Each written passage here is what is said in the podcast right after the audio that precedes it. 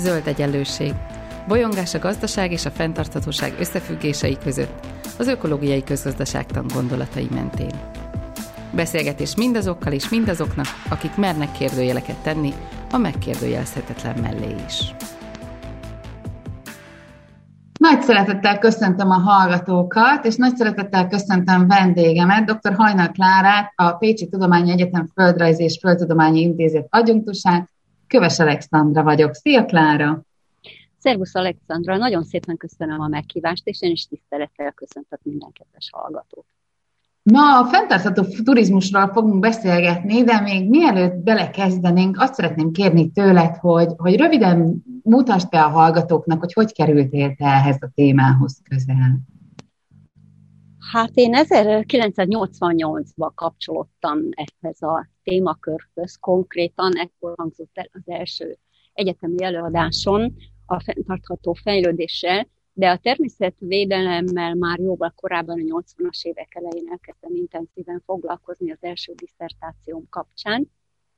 És a, a, mióta az intézetünkben megalakult, megalakult a, a turizmus tanszék, kezdettől fogva ott kötelező kurzusom volt, fenntartható turizmus, ökoturizmus, illetve volt olyan is, hogy a turizmus pszichológiai megközelítése, humán ökológia megközelítése, számos diplomamunka, néhány disszertáció is készült.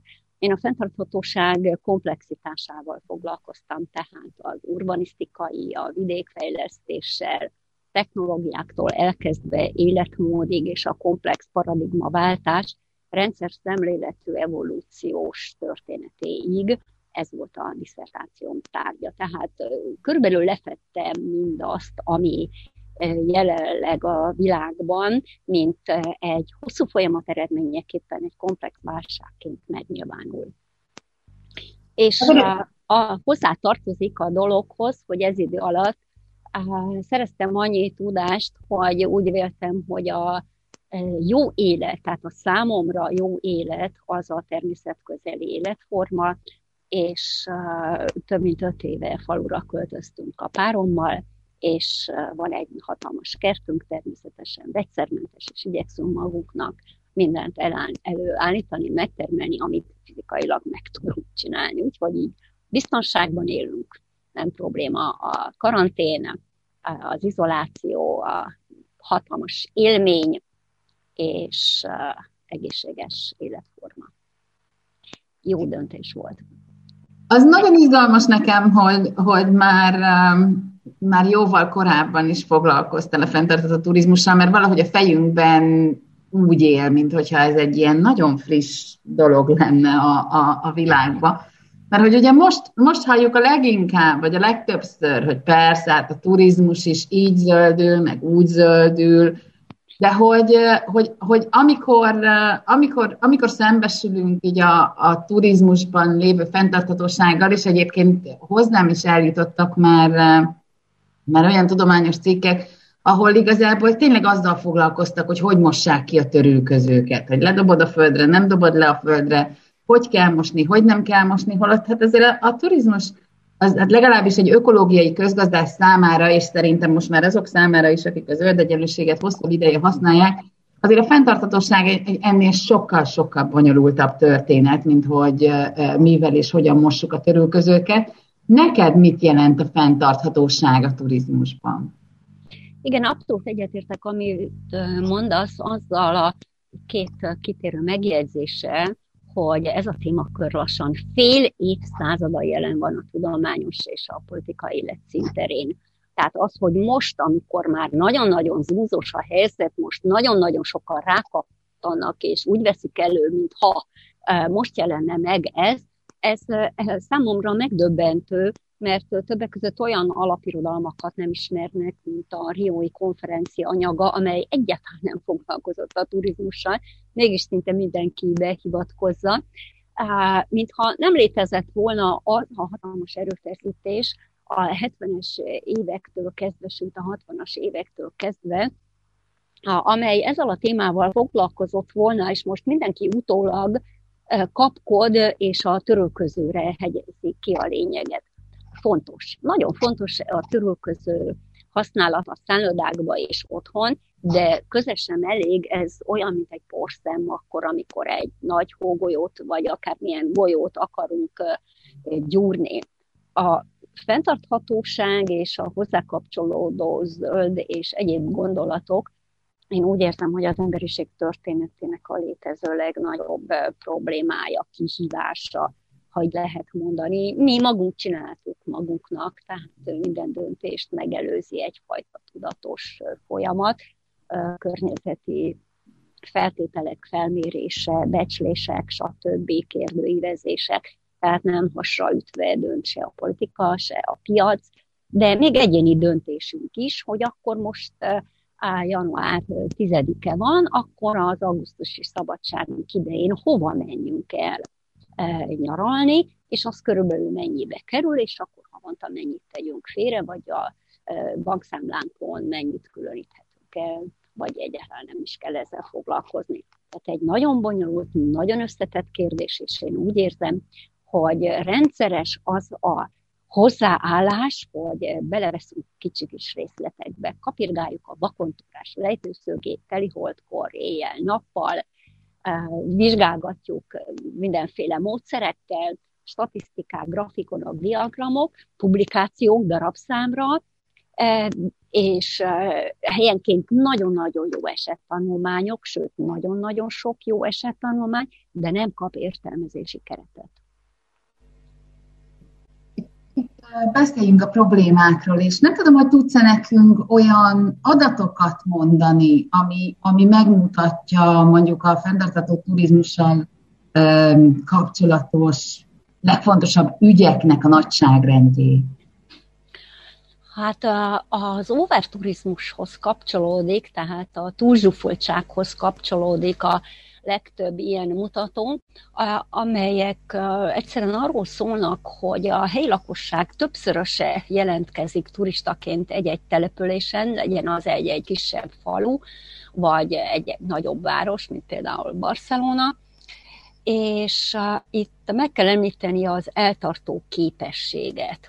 Az eltartó képességet, a carrying capacity fogalmát, amely egy komplex fogalom, számszerűsíteni nem is nagyon lehet, mert ebben nem csak az adott település vagy a táj ökológiai tűrőképessége, hanem a helyi gazdaság fogadóképessége, tehát a szolgáltatások, illetve mentálisan a helyi lakosság tűrőképessége.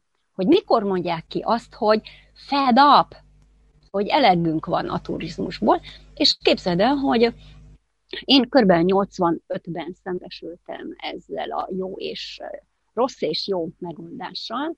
Anglia Lake District Európa egyik, sőt a világ egyik legszebb nemzeti parkja, álmaim egyik utazással lett volna, ha ki tudunk szállni az autóbuszból. De nem tudtunk kiszállni, nem tudtunk a tájban gyönyörködni, mert az úton nem lehetett megállni. Nem volt leállósáv.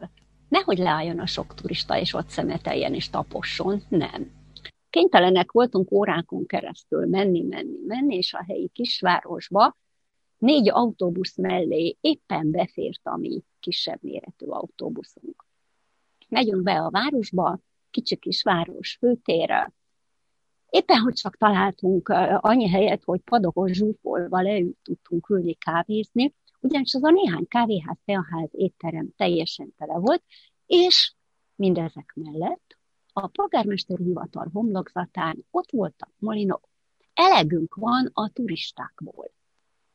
Na most elegük volt, és a fogadókapacitás korlátozásával kontrollálták azt, hogy több turista ne menjen a városba. Nem volt több parkoló, se busznak, se személygépkocsinak, és nem építettek új kávéházakat. Megőrizték a kisvároska a történelmi város magját.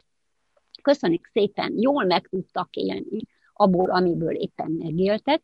Nem akartak újabb és újabb, újabb és újabb jövedelmeket, tehát tudták kezelni azt a turista létszámot, amit ők el tudtak viselni, el tudtak tartani, az éttermek, kávéházak ki tudtak szolgálni. Tehát ez egy nagyon-nagyon jó módszer, hogy egyszerűen nem engedünk be több turistát. Nyilván ez egy nemzeti park természetvédelmi területénél egész más, egy Barcelonánál, egy Budapestnél egészen más. És a lakosságtól is függ, hogy mekkora a tűrőképessége. Barcelonában atrocitásokig ment el a helyi lakosság a saját nyugalma érdekében, annak ellenére, hogy a félváros a turistákból él. Úgyhogy ez egy nagyon bonyolult kérdés. Pécsen élve én is szembesültem azzal, hogy szitták a helyiek a buszmegállóba állván, mellettük a parkolóba kipufogó alapjárattal várakozó turistabuszokat, az zajos tömegeket, legyenek akár idősebbek vagy diákok, hogy éjszaka hancúroznak, még aludni szeretnénk, tehát ez egy nagyon összetett dolog. Érdekek, értékek csapnak össze. Úgy tűnik, hogy egyre erősebbek lesznek azok a gondolatok és cselekedetek, amelyek megpróbálják egyensúlyban tartani az igényeket és a lehetőségeket.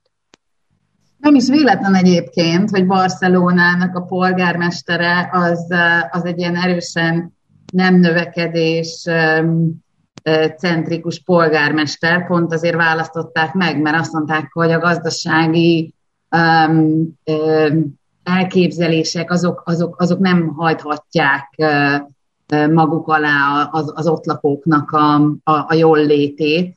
Tehát, uh, és egyébként uh, érdekes módon Zágrában is legutoljára egy, um, egy, egy nem növekedéspárti uh, polgármester lett, és valószínűleg ott is azért volt a turizmusnak ehhez köze. De hogy, uh, hogy ugye mondtál egy, egy konkrét um, példát, hogy mondjuk nincsenek leállósávok, uh, de, de, de mondjuk egy, egy Barcelonában, vagy egy Zágrában, vagy akár Budapesten, mit lehet tenni annak érdekében, hogy, hogy a tömegturizmus ne úgy jelentkezzen, ahogy?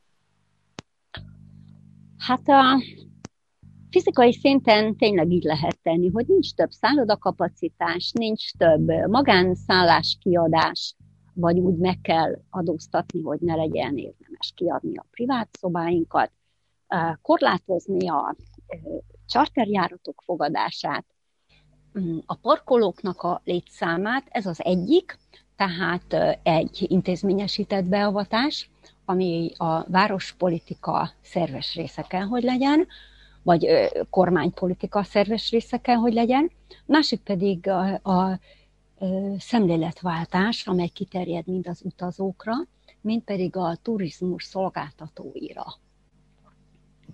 Beszéljünk erről egy kicsit, mert hogy, hogy, hogy ez, ez, ez, nagyon, ez, ez az egyik legizgalmasabb téma, hogy hogyan lehet, uh, hogyan lehet szemléletet formálni. Tehát egy, egy, egy, egy kicsit nekem, nekem az a beszélgetés jut itt eszembe, amit, amit éreztem a fenntartható divat kapcsán.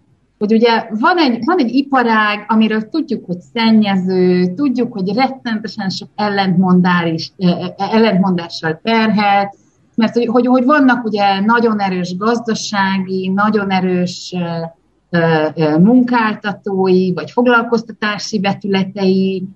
Um, ugyanakkor azt is érezzük, hogy, hogy nem akarunk teljesen lemondani róla, csak valahogy másként megélni. Jó lenne a mennyiség helyett a minőséget preferálni, de hogy ugyanakkor persze az is jó lenne, hogyha mindenki, aki ebben az iparágban dolgozik, méltányos megélhetésehez jusson. Tehát, hogy én sok analógiát érzek a, a turizmus és, a, és a, a, a divatipar között.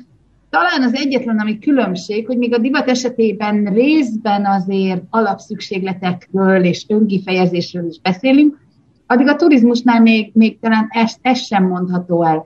Mégis valami olyan, amiről zsigerből nem szeretnénk lemondani. Mit gondolsz erről? Húha, hát ez egy nagyon bonyolult kérdés. Ez egy nagyon bonyolult kérdés, mert ez nem zsigeri szükségletünk, amit ma a turizmusnak nevezünk. Nagyon sok ember van, aki ebben nem vesz részt. Nagyon sok ember van, aki a Presser Gábor dalát dúdolja, hogy nagy utazás ez az élet. lett, és ezt komolyan is veszi, vagy olvassa a Tauta Kinget, Veres Sándort, Koyajót, akik az utazás fogalmát a belső önmegismerés utazásaként, útjaként értelmezik, és ebben találnak legolyan, legalább olyan izgalmakat, mint egy turisztikai utazásban, illetve a végeredmény az elképzelhető, hogy több. Az önismeret ilyen módon valószínűleg eredményesebb, mint a tömegturistái, aki sokszor tényleg nem tudja, hogy hol van. Én vettem részt turistaként olyan külföldi úton, hogy a társaim nem tudták, hogy hol vannak. A térképen nem tudtak eligazodni, és kiderült, hogy bevásárolni jöttek, a szomszédasszonyt pukkasztani, és az összes többi, nem sorolom. Tehát a tömegturista nem kapja meg azt, amiről valóban szól a turizmus, és hogy mondjam, a fogyasztói társadalom az ötvenes évek közepétől kezdve alakult ki az a filozófia, hogy a klasszikus rítusokból a fogyasztás rítusát teremtsük meg. Hogy egy Viktor Lebon nevű amerikai gazdasági elemző írta le, hogy hihetetlenül produktív gazdaságunk megköveteli, hogy hagyományos szakrális rítusainkból a fogyasztásba, az eldobásba meneküljünk. Át kell alakítani az életünket, és spirituális kielégülésünket a fogyasztásba kell keresni. Tehát évtizedek alatt a turizmus, a reklám és a marketing segítségével elérte azt, hogy minden ember úgy érzi már, hogy ez alapvető szükséglet, és primitív vagy, és igénytelen vagy, ha nem. Múltkor Facebookon ismerős, egyébként volt tanítvány lapján futottam bele egy megdöbbentő mondatba, hogy fogalmat se lehet a világról, ha nem veszel részt ilyenbe. Nem nevezem néven, milyen típusú utazás volt. Erre visszaírtam neki, hogy én ilyenben nem vettem részt, de hidd el, hogy van fogalmam a világról. Na, a válasz az lett, hogy törölve lett a teljes poszt. És megjelent más módon ugyanennek az utazási típusnak a e, hirdetése. A kilencvenes években jelent meg, sajnos nem tudom idézni, egy német tanulmány a menekülés iparágáról. Hogy már indokolt, hogy a nagyvárosban nagyon stresszes körülmények között, büdös levegő, napsütés nélkül, smogból, stresszből, mint munkahely, mint család, menekülni kénytelen az ember. És turistaként menekül ki hétvégén, meg menekül nyáron, és menekül önmaga elől, és ez már ilyen autizmus, automatizmus lett. Holott, ugye a turizmus gyökerei, pontosan az út és az utazás e, valódi értelmében történtek meg, tehát ahogyan tudjuk, ezek zarándokutak voltak, amelyek Isten és önmaguk kereséséről szóltak. Az európai kultúrkörben ezek voltak a görög utak Delfoiban, illetve gyógyulást kereső utak Epidaurosba vagy Kós szigetére. Nyilvánvalóan voltak kereskedelmi utak is, hiszen nem csak borostyán kőt, hanem már obszidián kővel is kereskedtek, úgymond, meg arannyal is, de a keres, az ilyen jellegű utak, azok megmaradtak keresőutaknak. De a spirituális keresésből lett aztán egy intézményesített, piacosított és túldimenzionált. Ugyanis a legkönnyebben lehet itt profitot termelni, a leggyorsabban, a legkönnyebben, a legbiztonságosabban, ha csak nem jön egy természeti katasztrófa vagy egy járvány. Szerinted, ha ezt, ha ezt lefordítjuk a mai ember életére, vagy, vagy nyelvére, akkor, akkor mi a különbség az utazó és a turista között? Ha, ha azt feltételezzük, hogy mind a kettő eljut messzi tájakra. Igen, talán azt mondanám, hogy az utazó sokkal tudatosabb. Az utazó menet közben képes önreflexióra. Megáll akkor is, amikor éppen á, nincs ok, megragadja egy különleges szépség, egy fa, egy bármi, leül egy lépcsőre az Akropolis lépcsőjén, és nem rohan a tömeggel. Az az első dolga, hogy körbenéz, és valakinek a kezében nyomja a fényképezőgépét, hogy légy szíves, fényképezz le. Ez történik. Fél napokat töltöttem az Akropoliszon, és figyeltem a turistákat. Ők turisták voltak, én úgy mondhatom, hogy utazó. Ültem, figyeltem, igyekeztem a szent helynek a hangulatát, és egyébként léteznek, működnek ezek az ősi szent helyek, tehát ha az ember Uh, nyitottan, hát ezt nehéz megfogalmazni, tudatosan megy, akkor bizony nagyon komoly történeteket élhet át, nem tuti biztos, megtörténhet vele. És az is elképzelhető, hogy a lépcsőn rohangáló turistával is történik valami, de nagyobb a valószínűsége, hogy elhesegteti, vagy viccet csinál belőle, ami napjainkban igen divatos. Tehát a turista az élményt fogyasztja. De ez az élmény számára A, a felelőtlen élmény. Ugye nagy keletje van az all-inclusive, hogy semmire nincs gondod. Semmire nincs gondod, és semmiért nem vagy felelős. Lehet, hogy az otthon létünkben, az év háromszáz valahány napjában annyira nyomaz bennünket a felelősség, hogy ilyenkor boldogan hárítunk el mindent, hogy nem az én felelősségem. És ha meglátom a fürdőszobába azt a zöld vízcsepp matricát, hogy kérjük, takarékoskodjon a vízzel, akkor azért sem takarékoskodik, mondván, hogy megfizetem, és mi köze van hozzá. Én, ahogyan a hallgatókkal erről rengeteget beszélgettünk, és akár személyes, vagy más módon kapott, szerzett tapasztalatokat látom, nagyon egyénfüggő. Én olvastam olyan utazó élményét, aki pszichológusként egyedül, aztán csoportot vitt el Auroville-be, Indiába, ahol a Matrimandírnak nevezett nagy templomszerű, csodálatos építészetileg, technikailag is csodálatos építmény.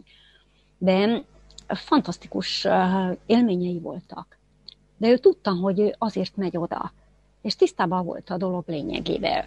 Még olvastam ugyanerről a helyről egy turista blogját, aki pont-pont-pont meg fel volt háborodva, hogy nem engedték be. Mi az, hogy ő a pénzért nem mehet be, vagy ne talán templomba, istentiszteleteknél. Föl vannak háborodva, és van, aki nincs fölháborodva. Tehát én nagyon árnyaltan látom a helyzetet, annak ellenére, hogy én is használom az overturizmus, tehát a tömegturizmus fogalmát, az átlagturista fogalmát, és tudom érzékelni azt a kereső turistát, aki én is voltam, amikor lehetőségem volt utazni.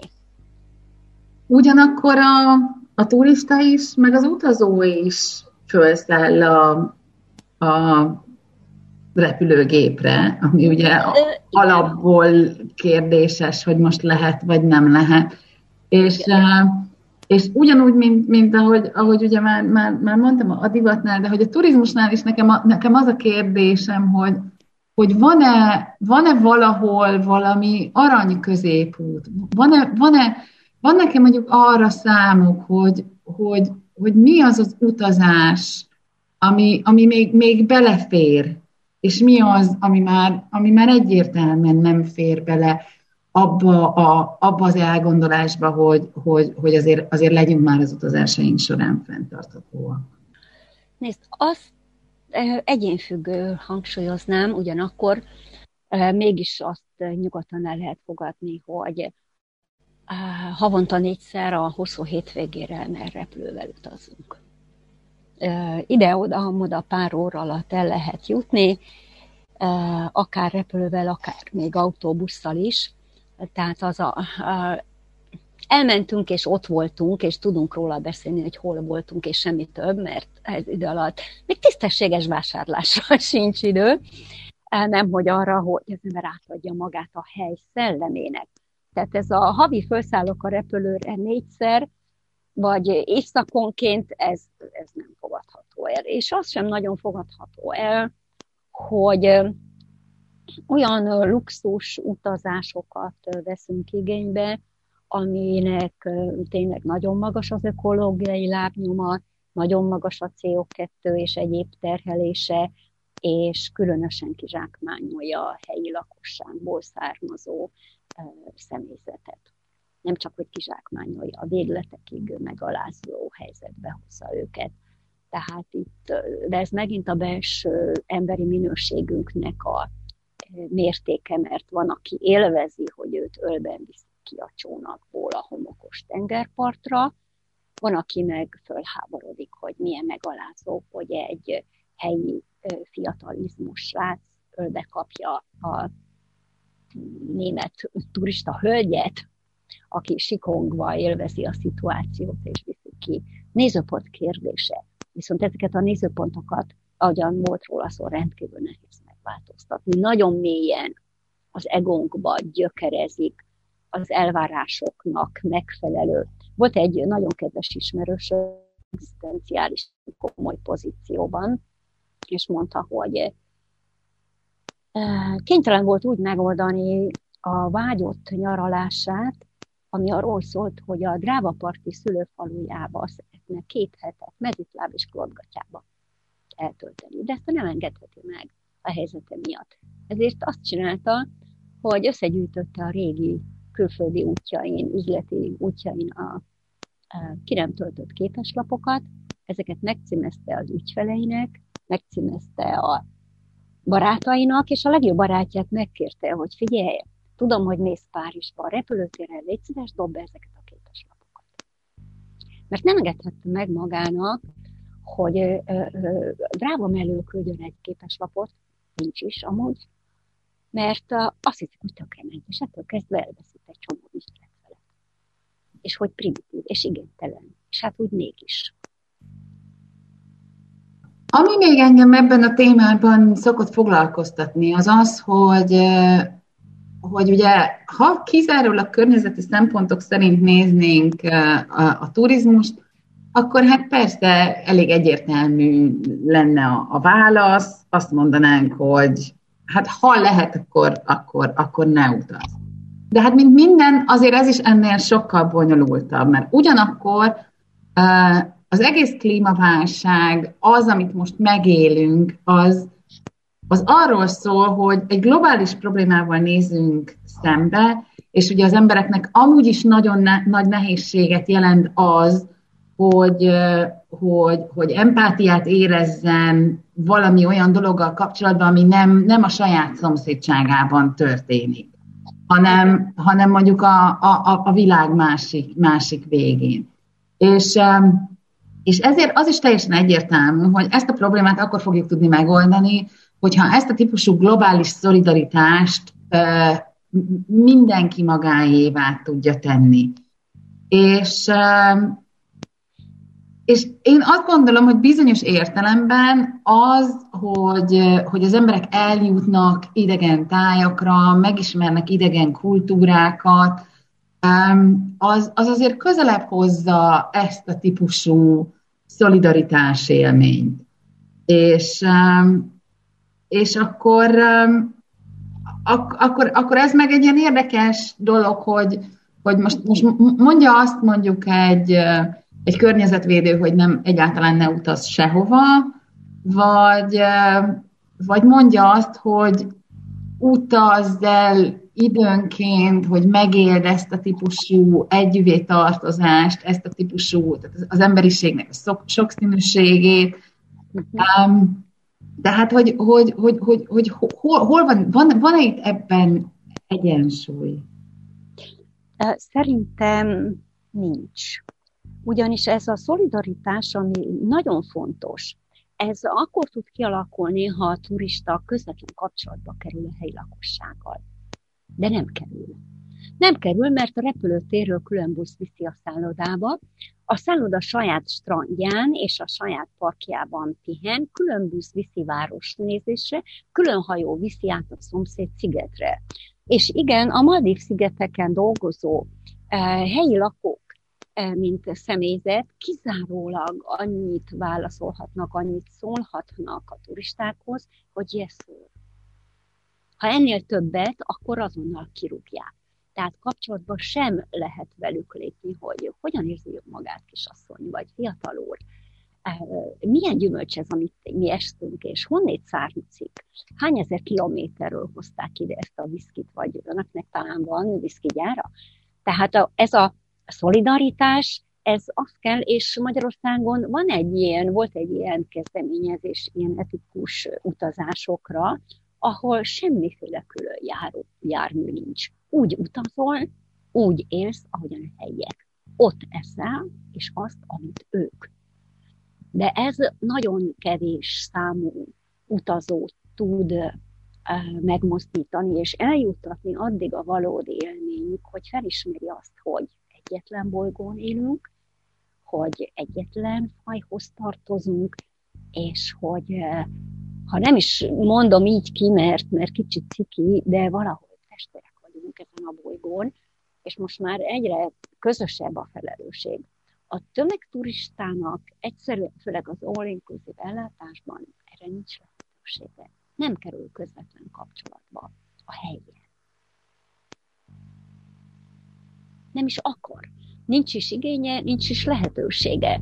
Eldobja magát a szálloda strandján, és meg se nézi, hogy kihozza neki tálcán a hűtött peskőt. Tehát ő bennük ez a szolidaritás egyébként megtörténhet véletlenül, spontán. Lehet, hogy ki lehet találni, sőt igen, találjanak ki. Találjunk ki olyan technikákat, amelyek sokkolhatják ezeket a turistákat, nem veszélyes módon nyilván, sokkolhatják ezeket a turistákat, mert én nekem meggyőződésem, hogy bármikor, bárkivel, bárhol megtörténhet ez az ökospirituális áttörés, hogy egész másképpen látja a világot. És most az emberiség egy ilyen paradigmaváltásban van, ahol egyre több a spontán, egyre több a tudatos felismerése ezeknek az összefüggéseknek, és meg kell, hogy történjen. Meg kell, hogy történjen. Például volt egy hallgató, fiatal hölgy, levelező tagozat volt, és én arról beszéltem, hogy a kakaó ültetvényeken dolgozók annyira minimális bért kapnak, hogy a gyerekeiknek sem nagyon tudnak csokoládét venni. És óra után bejött, hogy neki hatalmas problémája, hogy van öt-hat kiló túlsúlya, amit nem tud leadni, mert imádja a csokoládét, és napi egy tábla csokoládét, de Klára, ettől kezdve rá sem bírtam nézni a csokoládét. Viszont a társai kinevették.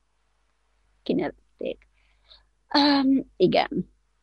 Tehát a, a, ha azt nézem, hogy az utolsó paradigmaváltás, ami a, az akkori nyugati világban végbe ment, az ipari forradalom, az Angliában is száznegyven-százhatvan év alatt ment végbe.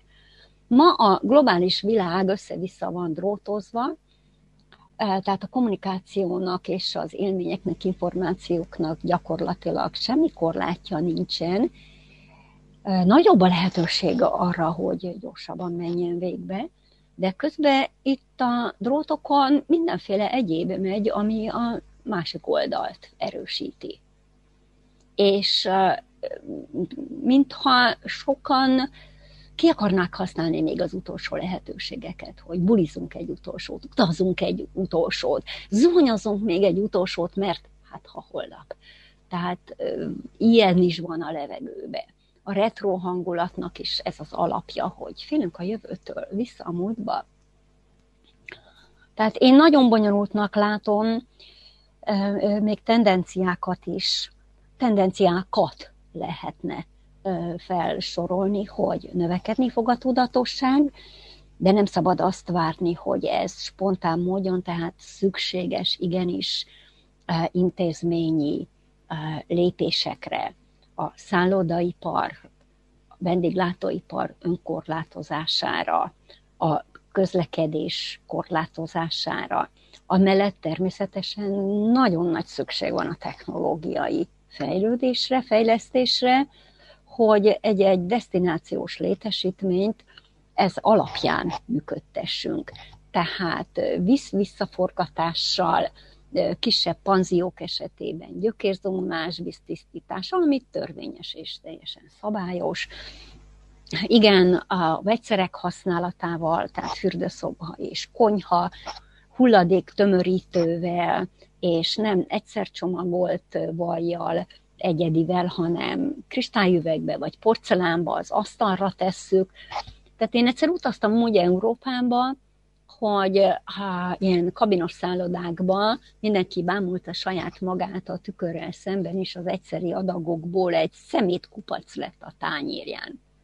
És ugyanezen az úton egy belga turistaházban a nagy asztal közepére oda ki volt téve minden, és szólnom kellett a, akármilyen a vendégtársamnak, hogy legyen szíves ideadni nekem a vajat, cukrot, sót.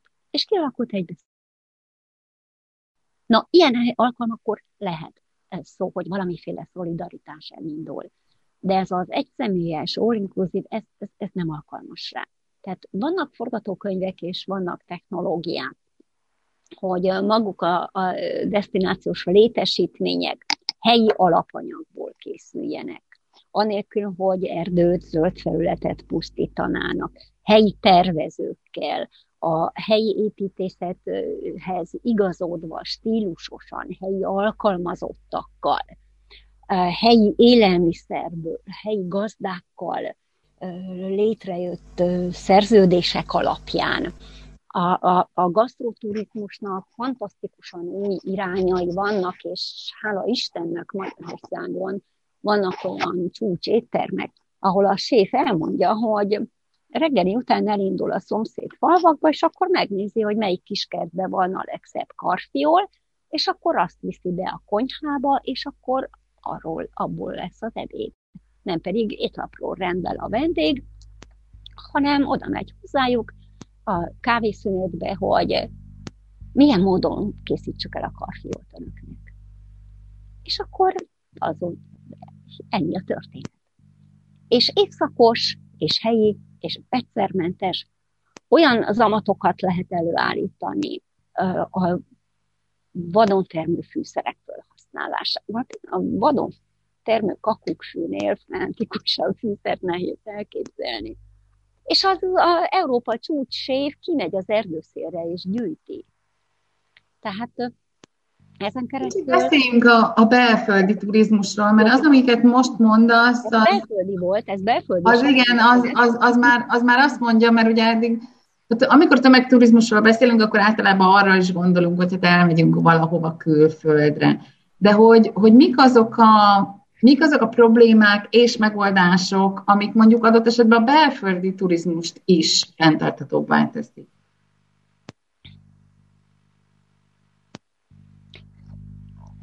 Hát én körülbelül ugyanezeket tudnám mondani. Budapesten is ott van a buli negyed, ott vannak azok a külföldi turistákat fogadó programok, ott vannak a kulturális fesztiválok, ahol tényleg zsúfoltság van.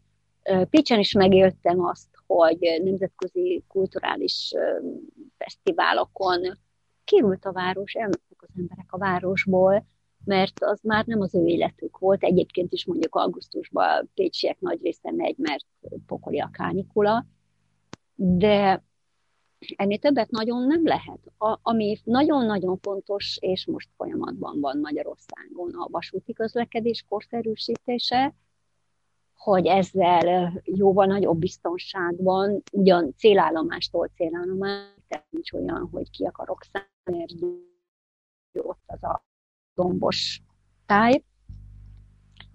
És maguknak a, a szállodáknak a szolgáltatása is. Helyi termék, meg tudja mondani a pincér, hogy mit hoz ki. Ha zöld szeretnék inni, akkor ne kezdjen el ájúdozni, legyenek vegetariánus menük, lehessen kapni hazai füvekből, zsáját, mentát, citromfűtát, fantasztikus dolgokat, akár gyógyteaként is, hiszen rengeteg ember kénytelen ma már diétázni, tehát legyenek diétás menük, és akkor mondjuk azt, igen, hogy papírszalvéta helyett vászonszalvéta, nőnyagabrosz helyett valódi textil. A luxusszállodák ilyen vonatkozásban jó példák, ugyanis ott nincs műanyag. Ott a márvány, márvány, a fa, az fa. Ugyan tikva, és nem hazai akác, egyébként abból is lehet gyönyörű belső burkolat, ott meg hazai bükből is, de ott műanyaggal nem lehet találkozni. Ott a gyapjú, gyapjú, a pamut az pamut. És bizony nem egyszer adagos sampon van, hanem töltős minden, és újra tölti a személyzet. És nem kötelező a földre dobni a törő között, nem várják el. Szerinted hogyan hat a koronavírus járvány a turizmus fenntarthatóságára? Húha! Hát ez a nagy zsigeri kérdés. Ugyanis a, a történelmünk, mint emberiség történelme, az abszolút lokalitásból most az abszolút mobilitásba jutott el. Bármilyen eszközzel, bármikor, bárhova utazhatunk, csupán a bankkártyánkon lévő digitális jel szab ennek hatályt. És megszoktuk, hogy megyünk, megyünk, megyünk. Néha csak azért, hogy ne legyünk otthon. Na most ebbe a, a korlát nélküli mobilitásba szólt bele a járvány, ami végletekig korlátozza a személyes mobilitást. Azt a szabadságot, ami, amire úgy gondoltuk, hogy végtelen, és nekünk jár, és szinte kizárólag fizikailag értelmeztük ezt a szabadságot, és nem belső szabadságként. Na most ennek a megélése traumatizálja az embereket, és egyre nehezebben bírják elviselni. És én tartok tőle, hogy amint oldódnak a zárlatok, abban a pillanatban ugyanúgy megy minden, vagy menne minden, mint korábban. Nagyon sok ember nem érti, hogy ez egy nagyon komoly figyelmeztetés része, hogy elérkeztünk a határokig, hogy ez az út már nem tartható fenn tovább. Le kell ülni, ahogyan valaki írta, hogy földanya hazavágott bennünk gondolkodni. Há, igen, mi az emberi lét értelme a földnevű bolygón, mi a személyes életem értelme, mi és kik a legfontosabbak számomra, és mindezt én hogyan tudom megvalósítani. Erre most bőven kapunk lehetőséget, ugyanakkor pedig a lezárás frusztrál és rengeteg feszültséget generál. Nagy kérdés, hogy ott fogjuk-e folytatni az őszi piac és profit konferencia a fenntarthatóságról. Bizony azzal a gondolattal volt megalapozva, hogy folytatjuk tovább a növekedést. Tehát ha nem növekedést, azt nagyon nehéz eladni a piacon is, a politikába is, de még a fogyasztó számára is. De nem lehet megállítani a tudatosodás folyamatát, ez egyszerűen, hogy mondjam, kódolva van. Kódolva van a tudatosodás, az ébredés, erről szól rengeteg film, rengeteg könyve, az emberek sok élményt osztanak meg, rengeteg spontán esemény történik bennünk a lelkünkben, vagy kifejezetten keresünk ilyen szituációkat, de folyamat lassú. És én tartok tőle, hogy még további szigorú, pofonszerű eseményekre lesz szükség, hogy tényleg tömegesen ébredjünk föl, és megéljük a azt a kritikus tömeget, amiről beszélünk már évtizedek óta, azt senki nem tudja megmondani, hogy százalék, és mikor. Hát amikor a vé té ó-t lebombázták a repülőgépek, kapom a e-mailt Stockholmból, hogy Klára, elkezdődött. Igen, el. Egész más kezdődött el, mint amikor akkor gondoltunk. Megtörtént a Katrina, azt hittük, hogy hú, most valami nagy változás lesz. Nem történt semmi. Tehát nagyon-nagyon sok irányból, tehát az irodalom, a filmművészet, gondolj bele a katasztrófa filmekre, vagy a Ne nézz föl az égre, két napja láttuk, vagy irodalmi alkotásokra, vagy tudományos munkákra. már minden irányból kaptuk, nem beszélve az ősi bölcsességet, bocsánat, a proféták összes üzenetét, mind-mind-mind erről szól. Hogy nagyon nehezen akarunk ébredni, úgy tűnik, hogy el kell menni, és sokan elmegyünk a, elmennek a falig. De ennek ellenére az ébreszgetést azt nem lehet abba hagyni. Hát én nagyon szépen köszönöm neked ezt a beszélgetést. Szerintem, szerintem azért sikerült talán egy kicsit azt az érzést átadni, hogy mi lehet a, a különbség a, a, a fenntartható turizmus és a jelenlegi turizmus között. Úgyhogy én köszönöm neked ezeket a gondolatokat, a hallgatóknak meg köszönöm, hogy hallgattak bennünket. Szia, Klára! Szia, nagyon szépen köszönöm. Ez egy nagyon tömör, rövid, csak tényleg a lényeges kérdéseket elemző beszélgetés volt, úgyhogy erről még érdemes sokat gondolkodni. Mindenkinek otthon, vagy az első tölgyfa alatt, amint kisüt a nap. Minden jót kívánok mindenkinek! Köszönöm szépen! Ez volt az Új Egyenlőség zöld podcastjának mai adása. Hallgassátok az Új Egyenlőség piros podcastot is. Nézzétek a stúdió beszélgetéseket a YouTube csatornákon, és olvassátok a double-u double-u double-u pont új egyenlőség pont hú-t. Vitatkozzatok velünk a Facebook oldalunkon. Jövő héten újra találkozunk.